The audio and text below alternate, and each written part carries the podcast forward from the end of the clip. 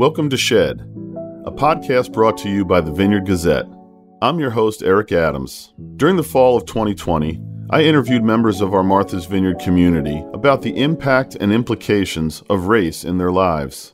As a practicing therapist, I was interested in exploring the unique experiences that shape the lives of each guest and influence the way they see themselves and the world. We chose the name Shed to encourage listeners to do away with old beliefs that no longer serve us and to shed some light on systemic racism and its effects on us as individuals as well as the communities in which we live. Thanks for listening. I hope you enjoy the show.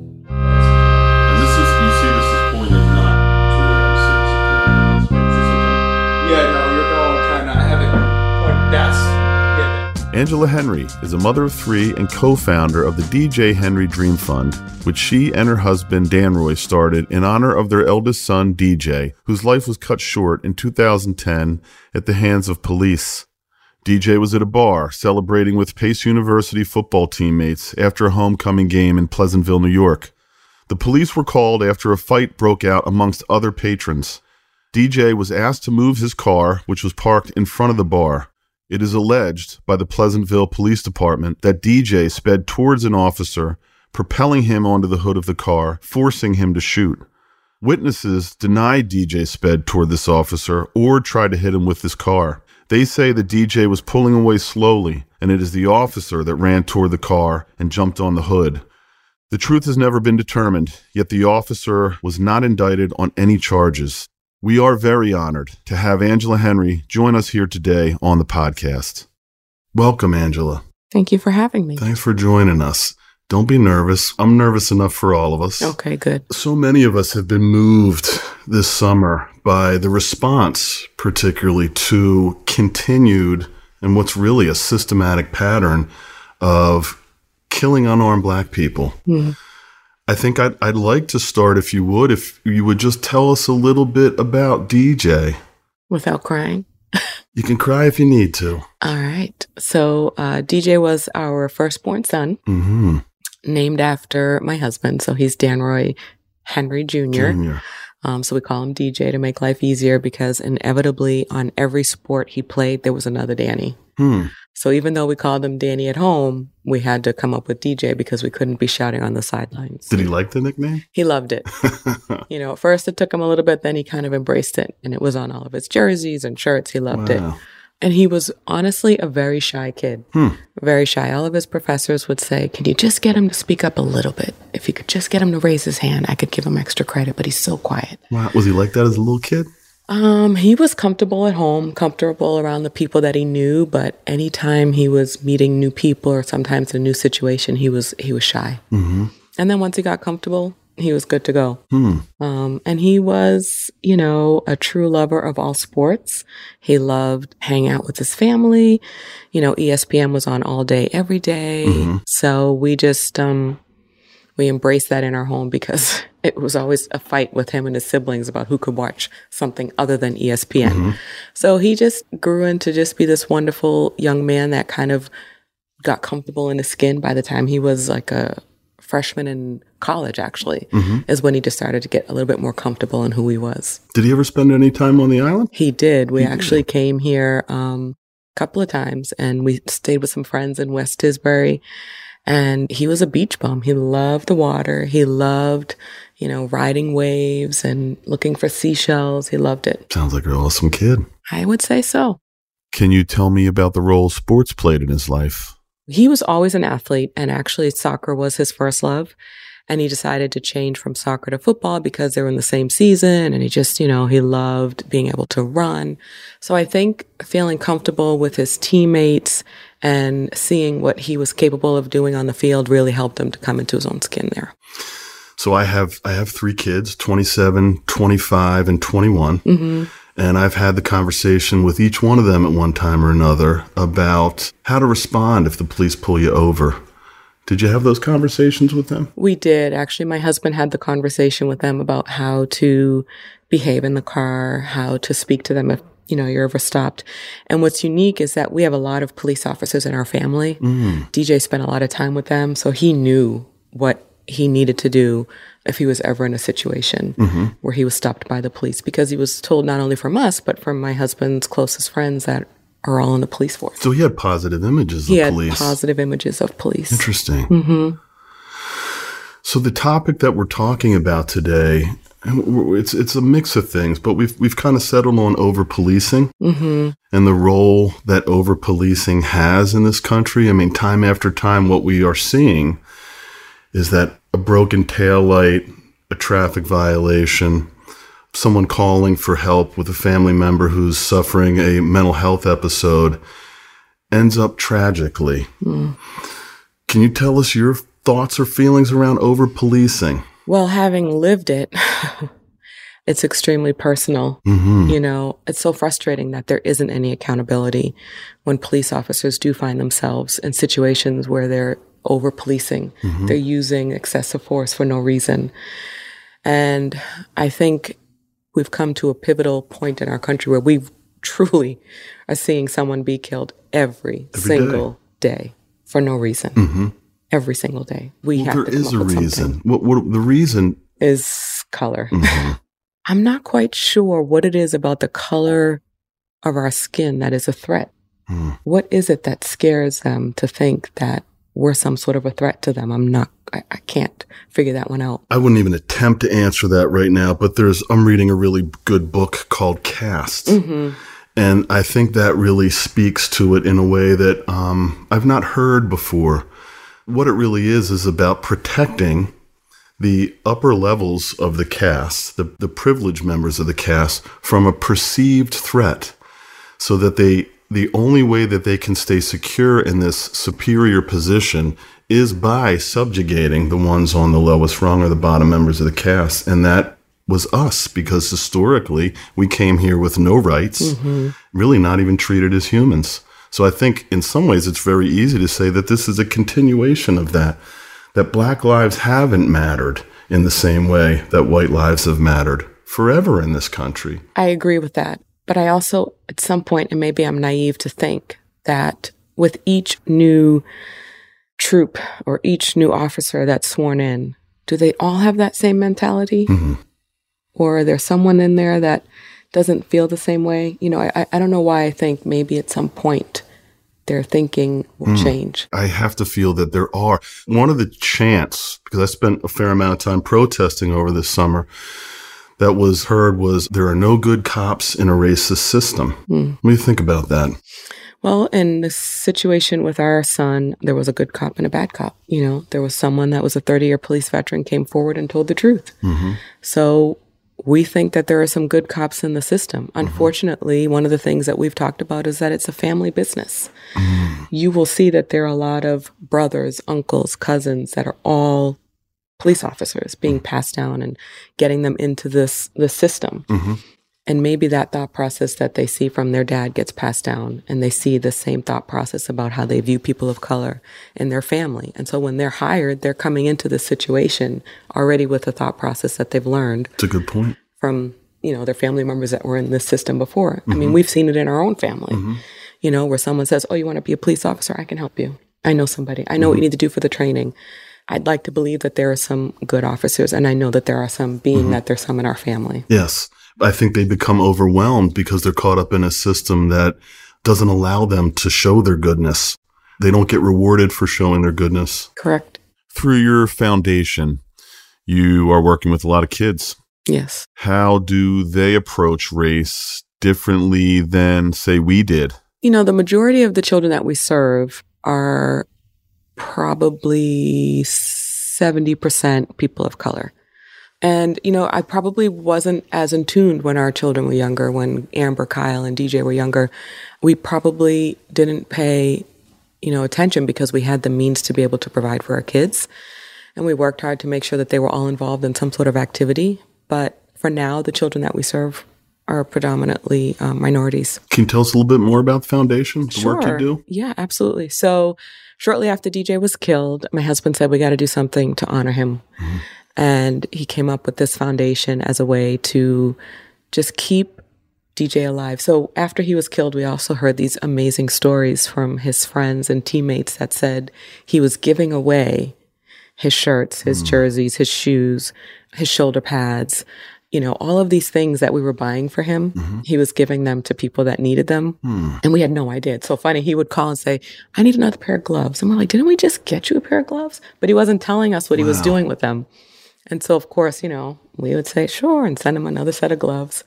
And it wasn't until was after passing that stuff on to and he was giving it. it. yeah to people that needed it and so it wasn't until after he died that they were telling us these stories Hmm. so when we heard these stories we thought how can we keep that going and so what we do now is you know for children in massachusetts we pay for that child to be able to have that opportunity if they can't afford it Hmm. so if they want to play basketball they want to run track they want to do gymnastics karate whatever it is if they can't afford it then we step in and, and pay for it That's outstanding. it's been one of the joys through this process is, And it's a is hearing- continuation of what he's been doing. and it's a wonderful continuation of what he started. That is really nice. Mm-hmm. What would it mean to you if the officer who was responsible was held accountable?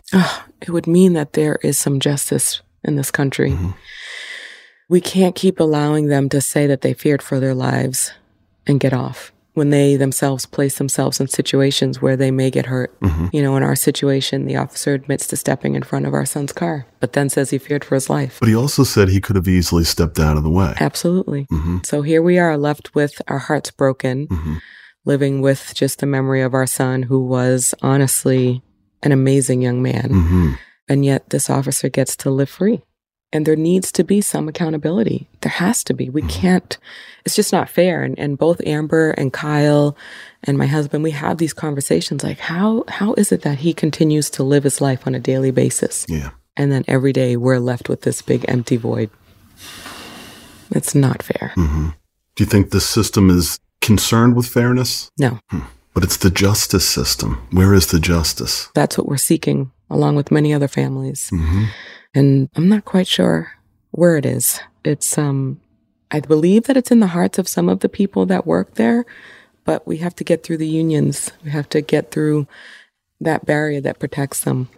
As I mentioned before, we have officers in our family, and it's really caused, in some ways, a division given what's happening in our country right now. I mean, they see what we've been through and they understand what we've been through, but I feel like sometimes to them it's just an isolated incident because they know DJ Yeah. and they can connect with him. But when they look at the big picture and they're seeing every day there's someone else getting killed, I think they kind of revert back to their own comfortable bases of being a police officer, a mm-hmm. police officer's family. Mm-hmm. And that's where they stand their ground. We're trying to constantly get them to open their eyes and see beyond, like, yes, I love your support for DJ, but look at what's happening beyond him and open your eyes. And how can you go back to your force and change that? That's what we're trying to push them to do. Go back and have that tough conversation with their other officers. Are you having any luck with that? We are. We definitely are. But you can still see that there are some biases. Is there resistance to your message when you're talking with police? Sometimes, Yeah. sometimes. And there are some people that will say, well, you know, DJ was just different. He was just different because mm-hmm. they knew him and they knew what he stood for. So sometimes, you know, they'll try to justify, well, that other guy walked away. Mm-hmm. Well, the other guy was, you know, breaking the law. Mm-hmm. Anything to get them to feel like what happened was justified. Yeah. Do you think these cell phone videos have helped people to really see the big picture? I think the picture presented itself almost in 3D. You mm. can't look away. You can't. You have to see what's happening and really question where do you stand? What side of the line are you on? Because, you know, I think with video and so many other things, you can't turn away anymore. It feels like we're asking people finally to really choose sides. We're finally saying there's no longer making excuses or looking away, putting our head in the sand. Now we're saying, look, here it is. I thought the point was very well made when LeBron James tweeted out pictures of Chauvin kneeling on George Floyd's neck and Kaepernick kneeling and said, Now do you get it? Mm-hmm. And I think in some ways, what happened when George Floyd was killed is that people that didn't really get it, didn't really want to get it, had no interest in getting it, they were forced to get it. Mm-hmm. And so now I think that's why we see that people are aware. And once you're really aware of what's happening, you can't really look away. You can't look away. You can't look away and still consider yourself a good person, a human, Human. being. How Mhm. about? Yeah. Absolutely. hmm You know, I I said this before is, you know, being a family that's experienced this firsthand, Yeah. it's kind of hard to sit and listen to even more Yeah. stories because you want to carry that Yeah. and you're processing and thinking like I know what they're going through or I know what they're getting ready to go through. Mm-hmm.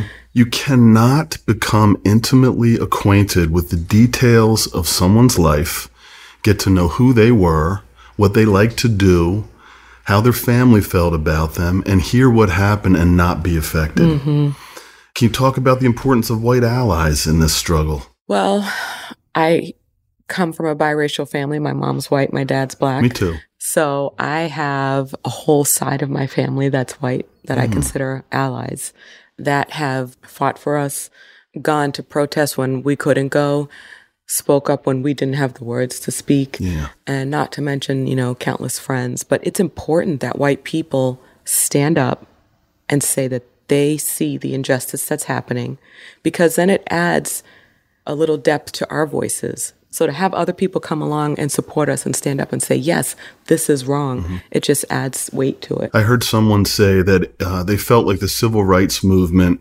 was black people against white people, but that now they feel it's all of us against racists. And that's a real shift. And we need it. We do need it. We need it. it is all of us against racists. Absolutely. We're choosing sides. Can I ask you a little bit more about your background? Sure. So, like I said, my mom's white, my dad's black. How did they meet? They met, I think, through mutual friends mm-hmm. at a time probably when it wasn't acceptable to be in a mixed relationship. Remember what year they, when they first met? They met in the late 60s. They found themselves in a situation where they were in love with each other, but hmm. they had forces against them in their family. How'd they overcome that? I think they both just said, you know what? We love each other. We're going to do what we want to do. And they were young and they, you know, moved out of their homes that they were comfortable in, but just said, let's do this together. Mm-hmm. It wasn't easy mm-hmm. because my grandfather was a, a Marine on my mom's side, mm-hmm. A Marine, a strict, um, and a racist. Really? Yes. Hmm. How was he with you? You know, later on in life, he learned to love me. He learned to love you. Yes. Did you love him? I did. I did. But I, I, you know, I could easily see where his favorites were, Mm-hmm. his other grandchildren. And I really, it didn't affect me that much. I was kind of like, whatever, you know, I know who loves me and it's okay. Mm-hmm.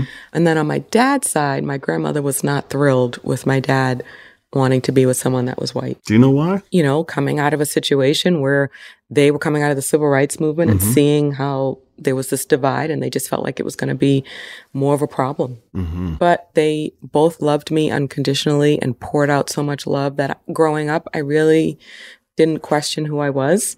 For our children, they have grown up surrounded by love from both races. And that's been a beautiful thing for them. Hmm. That's excellent. hmm Angela, in closing, could you tell us a little bit about the DJ Henry Dream Foundation? Okay, so we started in 2011 in our little kitchen. no one knew what we were doing, and we would go out to community based programs, knock on the door, and say, Hey, we have money. We want to give you money to help kids. And it's grown more than, you know, we had ever imagined. We provide funding for children in Massachusetts. We cover the fees for them to participate in community based sports.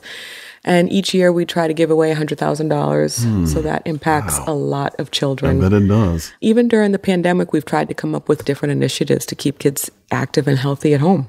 Just try to replicate DJ's example. Mm-hmm. I remember right before he died, we talked about having a 21st birthday party because he died just shy of his 21st mm-hmm. birthday. And he said, Mom, who do you think would even come to my party? And I said, What do you mean? He goes, I don't have that many friends. And then we had his celebration of life on his 21st birthday with over 3,000 people. 3,000 people. And I think, do you see what you're doing? Mm-hmm. Mm-hmm. I have to believe he's helping to orchestrate some of this. No doubt. And if they want to get involved and learn more, you can visit www.djdreamfund.org. Shed has been brought to you by the Vineyard Gazette. Thank you again for listening, and if you like what you heard, please share our podcast with your friends and family. Shed is produced by Amy Schumer, Renee Richardson, Jack Ebby, Tony Phillips, Chris Fisher, and the Vineyard Gazette.